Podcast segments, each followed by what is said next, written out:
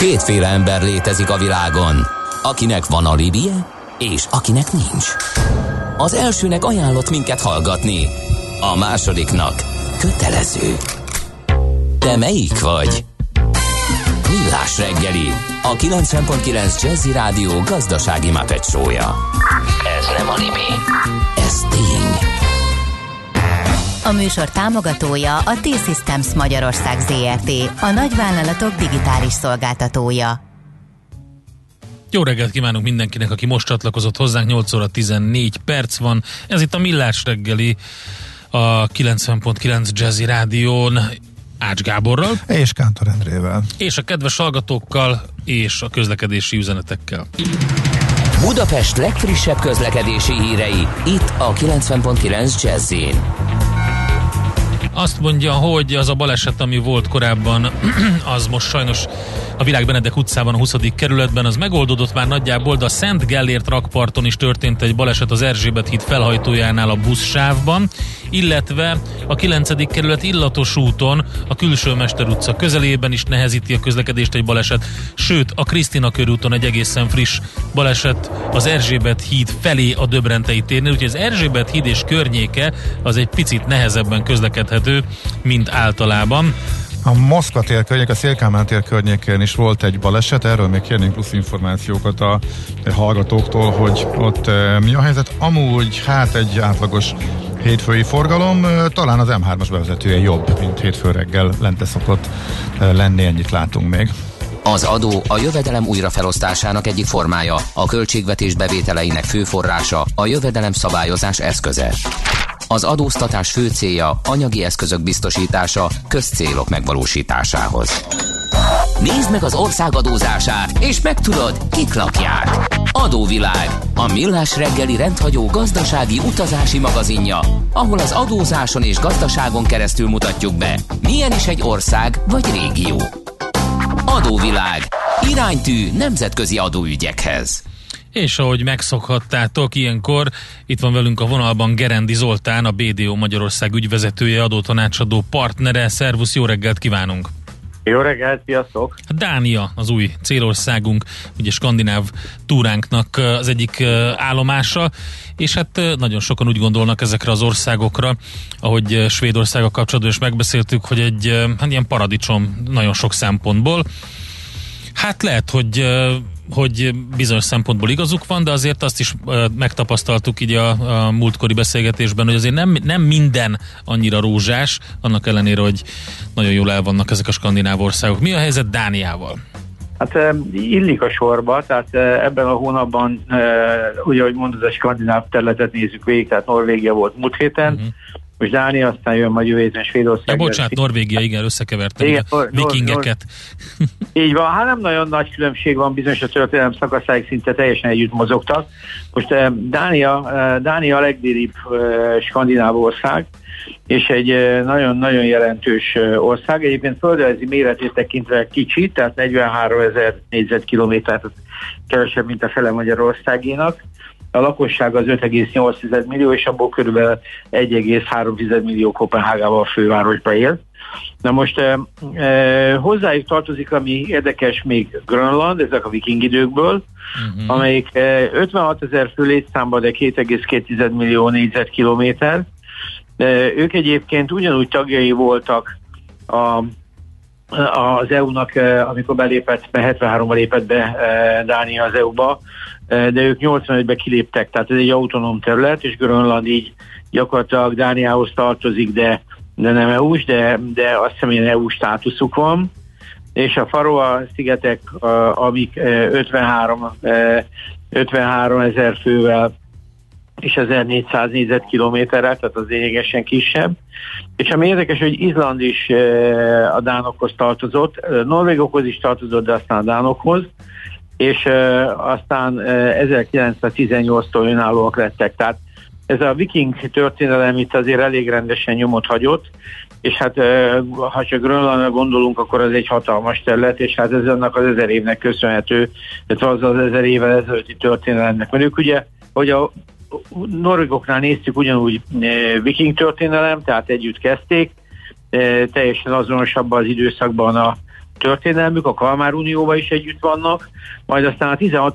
századra válik el a történelmük, ott utána meg is kezdődik egy nagyon erős rivalizálás Svédországgal, aztán ennek rengeteg háború a része, amit aztán 1849-ben akkor létrejövő alkotmányos monarchia zár le, és onnantól kezdve ők már teljesen, tehát ezektől az atrocitásoktól mentesek.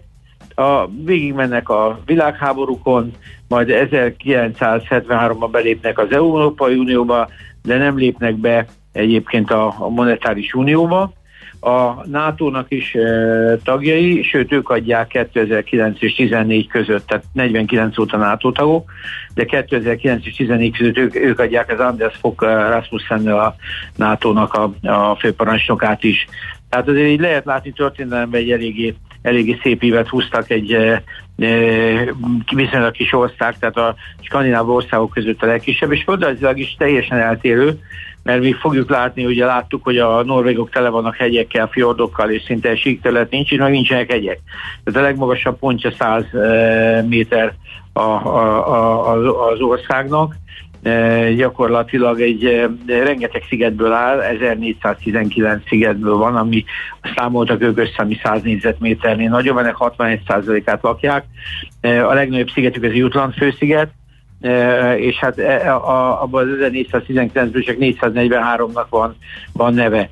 Tehát gyakorlatilag itt azért rengeteg, itt is a hajózásnak komoly szerepe volt, ami viszont probléma, hogy átlagosan 30 méterrel van az ország a vízszint felett. Hát egy Hollandia, de azért ez sem megnyugtató. Igen, itt emelkedő vízszinteket vizionálnak, vagy prognosztizálnak nagyon sokan, úgyhogy emiatt ez egy kicsit izgalmas. Abszolút. Most a mezőgazdaság is emiatt egyébként erős, azt látjuk, hogy a dán tejtermékek, tehát a élelmiszeripar jelentős, hát a Carlsberg sört azt nem nagyon kell bemutatni, de azt is tudjuk, hogy nagyon erősek a családi vállalkozások, talán a legerősebbek itt a világon, és hát nagyon erős az export termékük is, de maga a dán ipar nagyon színes, tehát amíg láttuk, hogy Norvégiánál ez egy probléma volt az iparosodás, hát itt egyáltalán nem. Hát nagyon, egyébként nézegettem az adatokat, ahogy így a beszélgetésre készült, hogy 5. legversenyképesebb ország a világon, és hogyha megnézzük ezt a mérleget, hogy az ország ugye nettó energia és élelmiszer exportőr, a fizetési mérlege igen, pozitív, és nettó külső adóssága nulla. Igen, hát ezt lehetne itt tanulni. Ez, amit mondasz, ez engem nagyon feldobott, mert én is azt láttam. Nyilván vannak évek, amikor ezt a költségvetési többletet nem tudták tartani, de ők alapvetően többletre játszanak. Tehát ez olyan furcsa, egyébként nincs olyan vállalkozás a világon, amelyik mindig azt mondaná, hogy minden évben csak egy pici hiányra játszom. És mert azért a tőkepiacok hamar összeomlanak, mindenki pluszra játszik, érdekes, hogy az országok makroökonomiailag megtehetik ezt, hogy mindig azt mondják, hogy oké, limitált hiányra játszom, és folyamatosan adósítom, de ők nem, ők ezzel szembe mennek, ők azt mondják, hogy többletre játszanak, majd beszélni fogunk az adókról, mert elég magas adórendszerük van, de összességében egy nagyon erős gazdaság, és hát nagyon nagy neveket mutatnak fel, tehát ugye beszéltünk az élelmiszeriparról, de itt van a Danfoss, Grundfos, Velux, ezek nagyon erős ilyen technológiai cégek, tehát ilyen fűtéstechnológia, és így tovább, Velux, ami viszonylag Magyarországon is jól ismert, és mondjuk például beszélünk a Mærskről, és a Mærsk a világ legnagyobb konténer szállító, tehát hajózási cége, amelyik több szempontból is érdekes, tehát egy abszolút egy ilyen zászlós hajójuk a dán gazdaságnak, mert ők nem csak, hogy egy nagyon meghatározó cég, hanem egyébként óriási filantrópok, tehát ami nekem ilyen szempontból olyan kedves, mert ez egy ilyen eltűnőben lévő hagyomány, és a Mærsk egy családi cég volt, és az is marad, és hát ugye a Moller családnak a AP Moller Mærsk is hívják a céget, egyébként a Mærsk a keresztneve volt az alapítónak, és a lényeg az, hogy az ő fiúk, a második fiúk, aki vitte 2012-ben halt meg, nagyon sokáig, majdnem 50-60 évig vitte a céget, ő ajándékozta meg a Kopenhágai Operaházzal, ami $500 millió beruházás volt. Tehát ezért ez a fajta filantrópia ebben a társadalomban nagyon-nagyon komoly. Hát nagyon komoly gyökerei vannak, ugye az egész ország lényegében a jóléti juttatások finanszírozásában, ahogy az adózásban igen. fogjuk látni, erőteljesen benne van, meg a igen. különböző jogokban, tehát például itt a férjes asszonyoknál a teljesen külön válnak a nők jogai a férjekétől, és a többi, tehát nagyon-nagyon komoly gyökerei vannak ennek a jótékonyságnak. Hát igen, meg azért gondolom a házasság is egy komoly probléma ilyen feltételek mellett, de én abban nem mentem bele, hogy mit jelent valakit feleségül venni Dániába, hogy utána ezek hogy működnek, de egy tény, hogy legótól kezdve, és itt egy nagyon-nagyon diverzifikált gyógyszeriparuk is jelentős megjelenik, de ez a filantrópia, ez azt hiszem Európában is egy nagyon jól látható történet volt.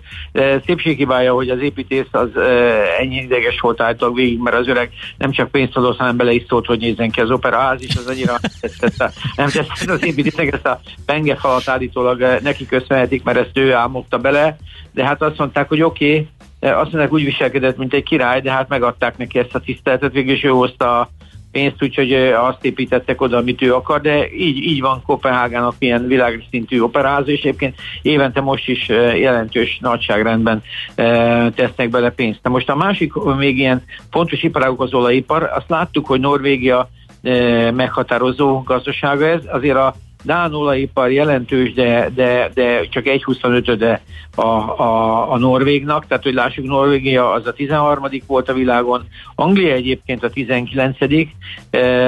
Dánia az a 44. Tehát Dániának körülbelül a kitermelése az olyan Romániáival egyenlő, de így is az EU-ban a legnagyobb, tehát a legnagyobb olajkitermelők. Ők azt mondják, hogy 2050-re leállítják ezt a termelést, hát itt is azért a zöld irányvonal elég jelentős.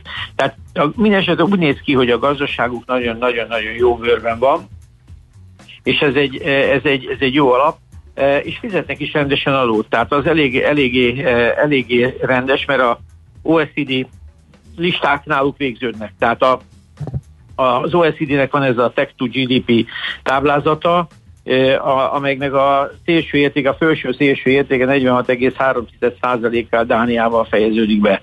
Tehát gyakorlatilag Mexikóval kezdődik 16,5 és Dániával fejeződik be, tehát úgy tűnik, hogy itt a legnagyobb az állami elvonás, ami jelentős, és hát ugye nyilván ebből lehet visszaosztani. Tehát ebből jön ugye ez a skandináv jóléti modell, hogy a szociális, egészségügyi, oktatási szolgáltatásoknak, minden követelményeknek megfelelő állampolgárnak joga van ezekhez.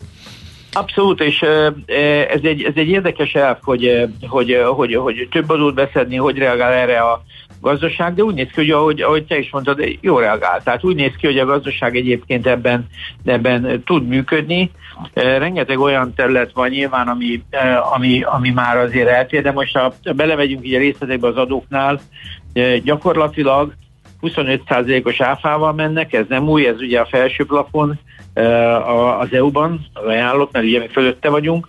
A társasági adója 22%, ami nem rossz egyébként így európai szinten mérve. Nyilván azért egy Mærsk-et megadóztatni nem egyszerű, tehát a tengeri hajózásnak az adóztatása az szintén egy bonyolult egy dolog. Rengeteg telephelyük van, és itt tovább, szóval azért itt azért egy adóbeszedés nyilván sokkal komplikáltabb. Vannak ez olajbányászatnak, olajkitermelésnek vannak ilyen hidrokarbon adótétele, amelyiknek az effektív, tehát a 22-re rájönnek még adótételek, különböző beszámításokkal effektív 64%-ot vonnak el az olajkitermelésből, tehát azért a jelentős Dániának is az olajból származó költségvetési bevétele.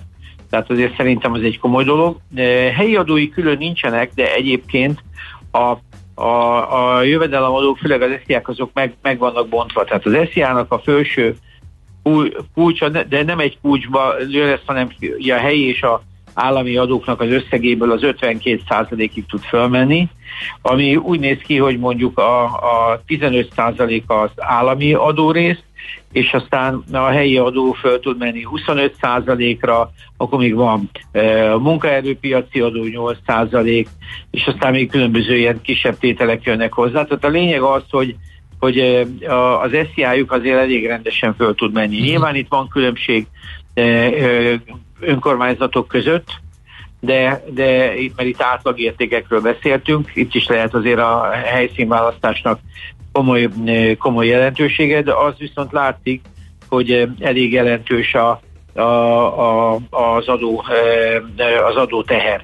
Tehát de ez úgy néz ki, hogy ezt be is fizetik, és hát amire ők fizetik, vagy amit tehát ők eleve maga a munkavállalói történet sokkal kellemesebb, 37 órás a munkahetük, eleve gyakorlatilag az átlag jövedelmük magasabb, és a társadalmi juttatásokban annyira nem mentem bele, hogy mit adnak, de elég sok mindent. Tehát gyakorlatilag a anyasági segélyektől kezdve munkanélküli segélyen, tehát gyakorlatilag azt lehet látni, hogy a skandináv országok ebben nagyon előjárnak. Bár azt mondják, Franciaország még jobban előttük van, tehát így a textú, a social benefiteket, ha megnézzük a GDP-hez, akkor azért ilyen 20% közötti van, tehát még így is nyilván több, mert beszednek 43-at és 20-at visszaosztanak, tehát azért még bőven marad a költségvetésbe tartalék, de elég magas ez a visszaosztás. Tehát én nem hiszem, Magyarország ebben kb. Hány százalékot oszt vissza, de nyilván azért 20%-ot talán nem. Uh-huh. Úgyhogy én körülbelül azt látom, hogy ez a dán terület, illetve az egész Skandinávia nagyon jól megőrizte ezt a kereskedelmi hagyományát, nagyon erős ipart építettek fel, egyébként a svédeknél fogjuk ezt legjobban látni, amelyik ugye a skandináv félszigetnek a keleti oldala, és emiatt ők ebből az olajtörténetből már ki is maradtak, tehát ez nekik szerintem ilyen szempontból hátrány, de mégis azt gondolom, hogy ez egy olyan térség, amitől bőven lehet tanulni, szóval ők azért fele akkorák, mi vagyunk, nyilván mi nem kalandoztunk a tengereken, nálunk esetleg... Hát mi portyáztunk azért, mi is azért rendesen, tehát itt ez az Attila vére kicsit erősebben megmaradt volna, akkor azért máshogy néznénk ki most, de nem baj, ez van. Hát minden így van, én nem bánom, de az látszik, hogy ezek a történelmi hagyományok 1000 évvel később is milyen szép nyomot hagynak, úgyhogy mindenképpen nagyon ígéretes terület, és szerintem egy mintaország abból a szempontból, hogy merre is lehet menni. Szóval ez szerintem egy nagyon, nagyon érdekes történet. Remélem, hogy tovább fogják tudni menni, és a cégeik mindenesetre úgy mutatják, hogy abszolút ütőképesek és versenyképesek. Oké, nagyon szépen köszönjük, Zoli, akkor nézzük nagyon majd politikailag. Köszönjük szépen! Szép napot, szervusz! Gerendi Zoltánnal beszélgettünk, a BDO Magyarország ügyvezetőjével, adótanácsadó partnerével. Adóvilág rovatunkban Dánia a célország, hamarosan jön Feledi Botond külpolitikai szakértő. A szerencse fia vagy? Esetleg a szerencse lánya? Hogy kiderüljön, másra nincs szükséged, mint a helyes válaszra. Játék következik. És a helyes megfejtést beküldők között minden nap kisorsolunk egy túrázáshoz használható pulóvert és egy hátizsákot. Az austria.info hivatalos turisztikai portált működtető osztrák idegenforgalmi hivatal jóvoltából. Mai kérdésünk pedig a következő. Melyik Ausztria legmagasabban fekvő alpesi menedékháza? A. Erzherzog Johann Hütte, B. Berliner Hütte, vagy C. Zimoni Hütte. A helyes megfejtéseket ma délután 16 óráig várjuk a játékkukac@jazzy.hu e-mail címre. Kedvezzem ma neked a szerencse! Aranyköpés a millás reggeliben. Mindenre van egy idézetünk. Ez megspórolja az eredeti gondolatokat. De nem mind arany, ami fényli. Lehet kedvező körülmények közt gyémánt is. Hát 40 évvel ezelőtt ezen a napon lépett fel először az Iron Maiden énekeseként Bruce Dickinson, akit mi van most november? November 15. De 2 hónappal korábban tévedt oda. Hát nem tévedt oda. Hát nem tévedt, hívták. Hát jó, figyelj, tehát... a Samsonnak volt a frontembere, és azért hívták, mert a szegény Paul Dianno annyira beamfetaminozott, meg túl itta magát már sokatszor, hogy több koncert elmaradt. Igen. De nem tudott fellépni konkrétan, úgyhogy le kellett pattintani a volt énekest, aki egyébként azóta nagyon sok hülyeséget csinált, börtönben is volt lopásért, meg átért a muszlim hitre, meg mit tudom én, de azért mégiscsak így még alkot az ő maga módján. Minden esetre szerintem jól jártak a Bruce Dickinsonnal. Abszolút. Mondták, hogy énekeljen 4-3 dalt, és rögtön azt mondták, hogy maradj, és kezdték a turnét, és ugye a harmadik lemez az nagyon nagy siker lett, és arra hát már... a Number of the Beast albumon debütált, ami rögtön igen. Óriási siker lett. Csak nem lehetett ráírni szerzőként, mert hogy ilyen még az előző zenekarával igen. volt elköteleződve, és utólag kellett így szivárogtatni, hogy melyik híres daloknak a szerzésében vett ő részt. De egyébként ugye rendkívül érdekes és sokoldalú figura. Hát ő, tehát, ő vezeti a Ed Force One-t. De nem csak szórakozásból, nem csak kisgéppel, rendesen fizetett pilótaként kereskedelmi járatokon is ő szolgált, tehát kapitánykodott, és nyilván a zenekarnak a saját gépét is ő vezeti, ebből következőleg az Ed Force One-t. Nagyon egészen jó vívó, igen. Sokat gyakorolt, versenyez, és a vívással töltöttek az idejét is, amikor éppen turnék között nem volt mit csinálni, tehát ezt erre is kihasználta. Viszont mit lehet róla még tudni? Lelkes Brexit támogató volt egyébként. Igen. Még az elmúlt időszakban, amikor sokat szerepelt a hírekben, illetve volt egy komoly betegség, amiben sikerült meggyógyulnia. Igen. Abszolút legyőzte, így van. Legyőzte a rákot, igen. Tehát több könyvet jelentetett meg ő volt a fő mozgatórugója annak, hogy az Iron Maiden együttműködött az egyik ilyen kézműves sörfőzdével, és kialakították a saját sörüket. Ja, tényleg, igen. Hát a Troopert. Abszolút üzletemberként. És az teljesen bejött egyébként, ezt tök sokan megvették, úgyhogy azóta, nem tudom, hogy ez 2013-ban volt, igen, tehát viszonylag így az eleje fele, volt még egy pár ilyen franchise, akik csináltak ilyet, az ACDC többek között. Mondhatjuk, hogy sikeres üzletember? Abszolút. Abszolút. Azt mondja, hogy itt olvastam közben, hogy a sör, a Trooper már májusban, tehát 1 év alatt több mint 2,5 millió pintot adtak belőle el 40 országban. Ez lett magának a sörfőzdének a legsikeresebb söre, amikor bejöttek ezzel az ötlettel. Mondjuk el az aranyköpés, és utána föltenném a kérdést, hogy mi van a zenekarral, mit tudsz róluk, mert valahol kapcsolódik. Nem tudok semmi újat. Uh-huh. Oké, aranyköpés a következő. Ha nagyon fel akarsz bosszantani, csak kérdezd meg bátran, hogy mikor vonulok vissza a rock and rollból. Hívásos, de ahhoz képest nem igazán aktív az elmúlt években legalábbis. Hát nem tudom, szólólemez csinál, de... Sopronban, Volton. Hát ez hány éve? Nemrég sok éve, nem? Hát most jó, hát na több éve, nemrég. Oké. Na hát akkor ennyit Bruce Dickinsonról. Aranyköpés hangzott el a Millás reggeliben. Ne feledd, tanulni ezüst, megjegyezni arany.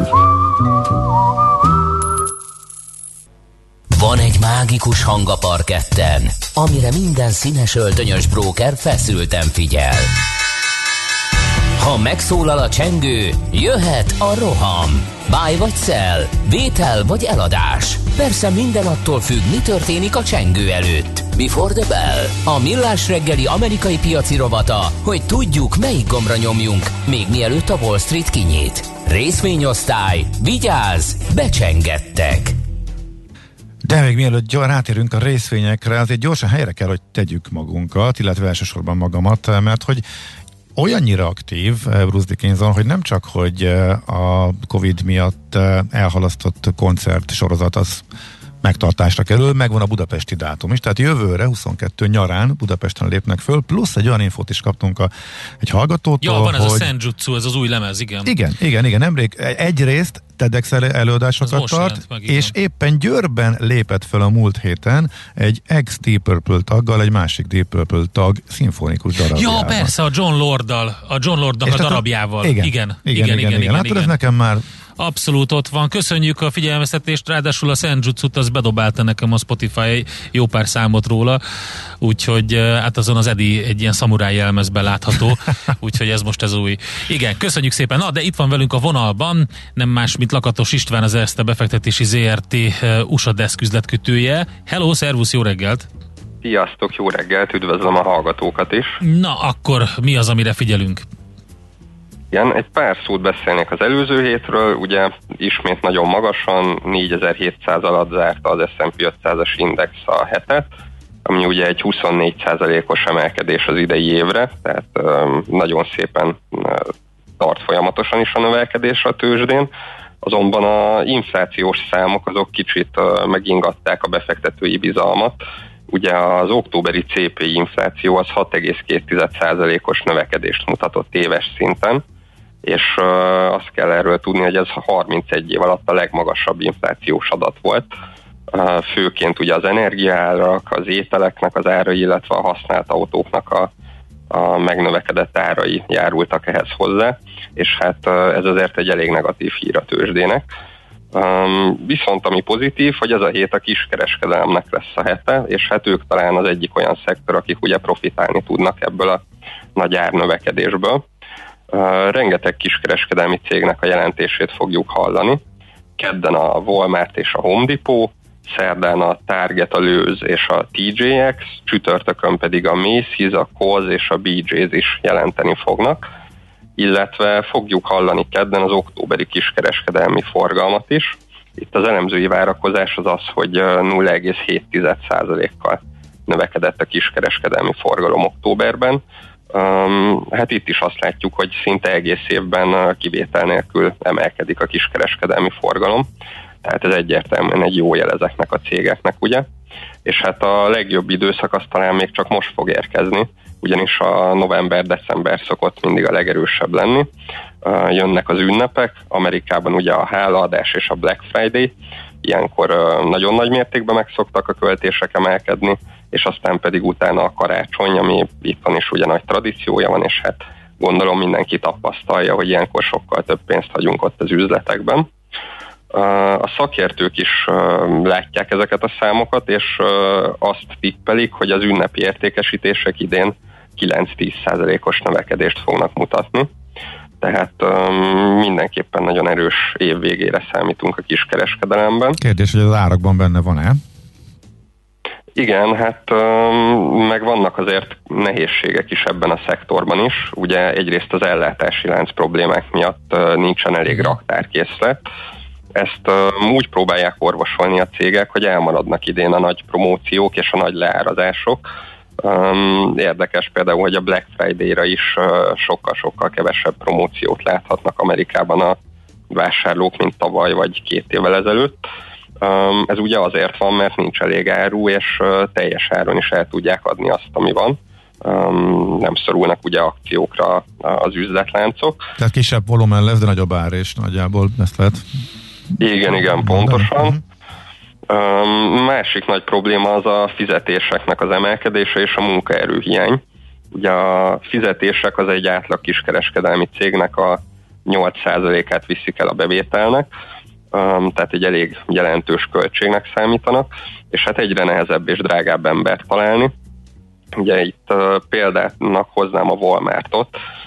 Az amerikai minimálbér az 7,25 dollár, Walmart ezt $12 emelte idén, tehát a saját úgymond minimálbérjét, azaz több mint 50%-kal magasabb az amerikai minimálbérnél, és az átlag Walmartos fizetés az meg majdnem $17, tehát az pedig több mint 2-szeres a minimálbérnek, és ennek ellenére óriási munkaerőhiánnyal küzdenek, tehát ez is ugye hozzájárul ahhoz, hogy ellátási lánc problémák vannak, és a harmadik nagy problémájuk az a szállítási költségeknek az emelkedése. Aha, igen. Üzemanyagárak, igen. Igen, meg hát ugye a konténereknek az árai, ez is ugye 4%-át teszik ki a bevételnek, és hát mint mondtam, a konténerárak sokszorozódtak, ezt pedig úgy próbálják orvosolni ezek a cégek, hogy teljes nagy konténerszállítóhajókat béreltek ki az egész ünnepi időszakra, hogy ezzel biztosítsák, hogy legyen helyük ezeken a konténerhajókon, és hogy időben az áru odaérjen Amerikába. Uh-huh. Ugye leginkább Kínából szállítanak a Walmart is például. És akkor beszélnék a Walmartról, mint a legnagyobb kiskereskedelmi cég Amerikában. Az ő jelentése az ugye azért is nagyon érdekes, meg fontos, mert olyan óriási bevétele van a cégnek, hogy önmagában befolyásolni tudja a gazdasági adatokat, az olyanokat, mint például a kedden érkező kiskereskedelmi forgalom. Tőle erre a negyedévre, tehát a harmadik negyedévre 134,16 milliárd dolláros bevételt várnak, és részvényenkénti 1,39 profitot. Mit kell nagyon figyelni az az, hogy a saját részvény visszavásárlással hogyan állnak. Az idei évre 20 milliárd dollárért terveztek visszavásárolni a saját részvényükből, és eddig 5,2 milliárdnál tartanak. Nyilván a befektetők azok azt szeretnék látni, hogy mind a 20 milliárd dollárért visszavegyék a saját részvényüket, tehát érdemes figyelni, hogy mit mondanak erről a jelentésbe, illetve érdemes figyelni, hogy az elkereskedelmi bevételeik hogyan alakulnak, ugyanis ez a Walmartnak a leggyorsabban növekvő részlege. Az év végére 75 milliárd dollárt tűztek ki célnak, hogy ekkora bevételt érjen el csak az elkereskedelem, úgyhogy ezt is érdemes figyelni, hogy hogyan alakul. Ez 2019 óta egyébként egy több mint duplázás lenne. És ami még nagyon érdekes a jelentésével kapcsolatosan, hogy az elmúlt 90 napban 25 elemző követi a Walmartot, ebből 23 elemző az magasabbra hozta a várakozásait, bevételben és profitban is. Tehát elég magas elvárások vannak vele szemben, úgyhogy hát jó lenne, hogyha a saját évvégi várakozásait is tudná emelni, mert ugye nagyon sok cég ebben a jelentési szezonban azért teljesített rosszul, mert ugye a guidance, az előrejelzés nem tetszett a befektetőknek. Tehát itt is szerintem ezt érdemes figyelni. Egyébként, ha meg nagyobb visszaesés lenne bármelyik kiskereskedelmi részvénybe, akkor azt úgy gondolom, hogy az egy vételi lehetőség lehet, ugyanis a Q4 az mindig a legerősebb szokott lenni ebben az ágazatban. Oké, hát a Walmart akkor figyeljük, hogy mi történik a gyors jelentésével, mint mondtad, a gazdaságot egyedül önmaga is befolyásolni képes ez a hálózat. Úgyhogy kiskereskedelem, hát izgalmas tényleg ezzel a sok gonddal, amit említettél, hogy fog alakulni. István, nagyon szépen köszönjük! Köszönöm, szép napot nektek, sziasztok! Lakatos Istvánnal, az Erste befektetési ZRT USA deszk üzletkötőjével beszéltünk az elmúlt percekben. Minden attól függ, mi történik a csengő előtt. Before the Bell. A millás reggeli amerikai piaci rovata hangzott el. Először is mentsük ki Feledi Botondot, mert elfejtettem, hogy igen, nem lesz a mai adóvilágrovatunkban Botond, mert nem ért éppen rá, de majd bepótoljuk a beszélgetést vele. Hát talán Svédországot, Dániától ezt tudjuk kötni jövő héten, igen, például így, és Bruce Dickinson sokoldalúságáról már beszéltünk, egy újabb apróság, ami felhívta a hallgató a figyelmünket. Egyszer láttam egy ismeretterjesztő dokumentumfilmet az angliai gőzmozdonyokról és vasútvonalakról. Bruce vezette az egyik mozdonyt, akkor ez volt az egyik hobbija. Nem csak pilóta, nem csak repülőt vezet, hanem mozdonyt is, úgyhogy ezt is szereti most kötött pályát is kaptunk, és hallgatók még mindig írogatnak nekünk 379-90-es nőzöneteket, tehát mindenki átállt.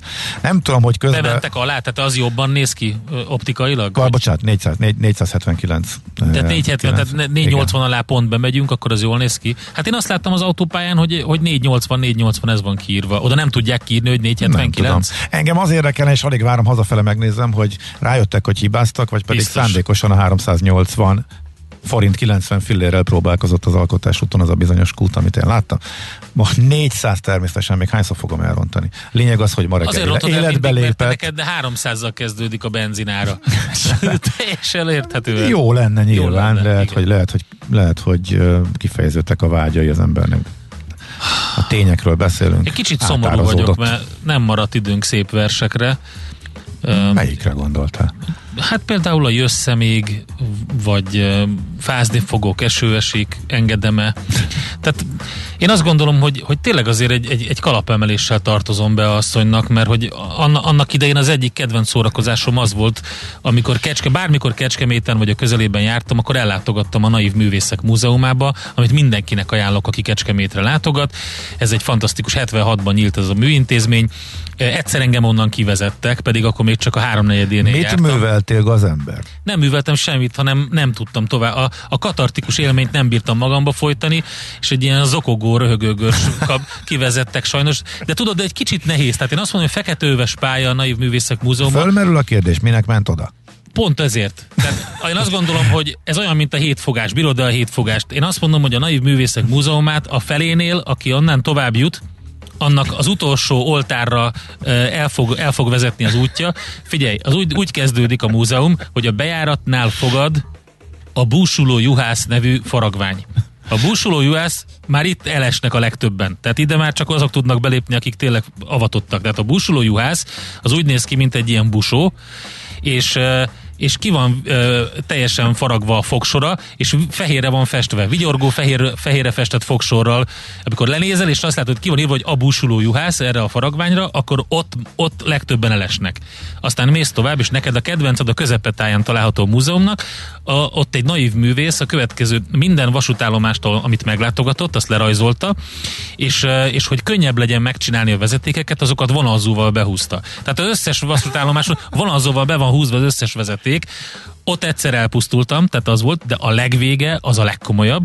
Van egy Hegyi Beszéd nevű faragvány, az zseniális. Az úgy néz ki, hogy egy jókora fának valahogy így el van fűrészelve a törzse, egy jó nagy darab ki van fűrészelve belőle, és ebbe egy fába kifaragta a Hegyi Beszédet az illető, úgy, hogy Jézus tartja a Hegyi Beszédet, csomóan nézik, ugye, ott állnak a hívek és nézik, és van egy kis fa. Az egész ki van faragva fából. Na most jön a poén. Amikor ezt megcsináltam, akkor azzal mi volt az a biztosító tűvel, aminek a végén, tudod, ez a kis műanyag karika van, kis gömböcske. Na, azzal mindenkinek megcsinálta a szemét. Mindenkinek bebökött egy olyan szeme, ilyen műanyag szemet ebbe a fafaragványba. Na most a felekezetnek különböző színűek jutottak. Tehát van, akinek az egyik szeme zöld, a másik sárga, stb. Jézusnak mind a két szeme kék, természetesen, és a fán van egy mókus, és a mókusnak pedig két piros szeme van, onnan figyelt. Tehát számomra ez volt a csúcs. Ekkor összeomlottam és kivezettek, és kénytelen voltam itt abba hagyni, úgyhogy többször próbálkoztam vele. Na most nekem ugyanezt adta Bea asszony, amikor elolvastam a verseit. Melyik Bea asszony? Bocsánat, mert hogy kettő. Hát akinek most új barátja van. A Josi. Várjál, ez én nem vagyok ám képben, most a Győzike-féle Bea asszony, vagy a Kelemen Beatrix. Kelemen Beatrixról. Oké, jó. A Lőrincféle ex-feleség. Hát, figyelj, ha nem olvastál mostanában szép versek. Ez nem bulvár. Hát egy szép versek. A Barlang című alkotást olvastad? Meleg van nappali barlangomban. Ezzel kezdődik. Biztos, hogy folytatni akarod? Nem, mert mondom, tehát nem mindenki bírja a hétfogást, és a hallgatókat is meg szeretném kimélni. Mindenkinek mindenki olvassa el, aki próbálkozni szeretne ezzel.